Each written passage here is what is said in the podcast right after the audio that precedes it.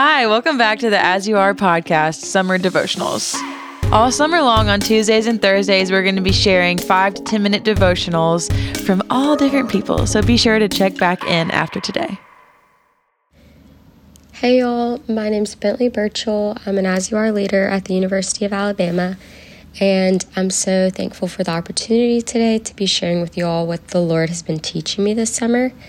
Um, so, I've been learning a lot about how to have a joyful spirit and what that means um, in my life. And so, some things that I've learned is that there's joy in each day, and that my perspective on each day is key. Um, in a world full of such brokenness and hate, um, we must choose joy. Um, and that joy, that true joy, can only be found in and through Him.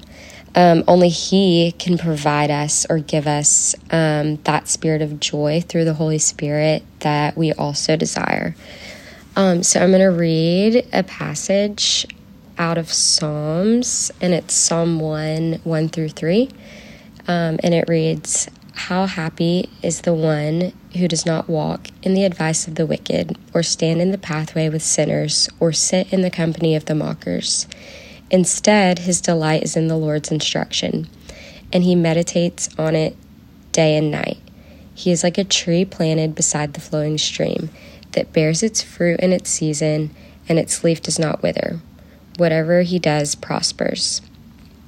And also in Romans 15, um, it talks about how Joy is such a gift from the Lord. Therefore, we must invite the Spirit into our lives to fully experience this. So, I can speak from experience that my life prior to inviting the Holy Spirit in um, and my life now are like two completely different people, and I see life in a completely new perspective with the Holy Spirit living inside of me, um, I just find it so much easier to find joy in each day.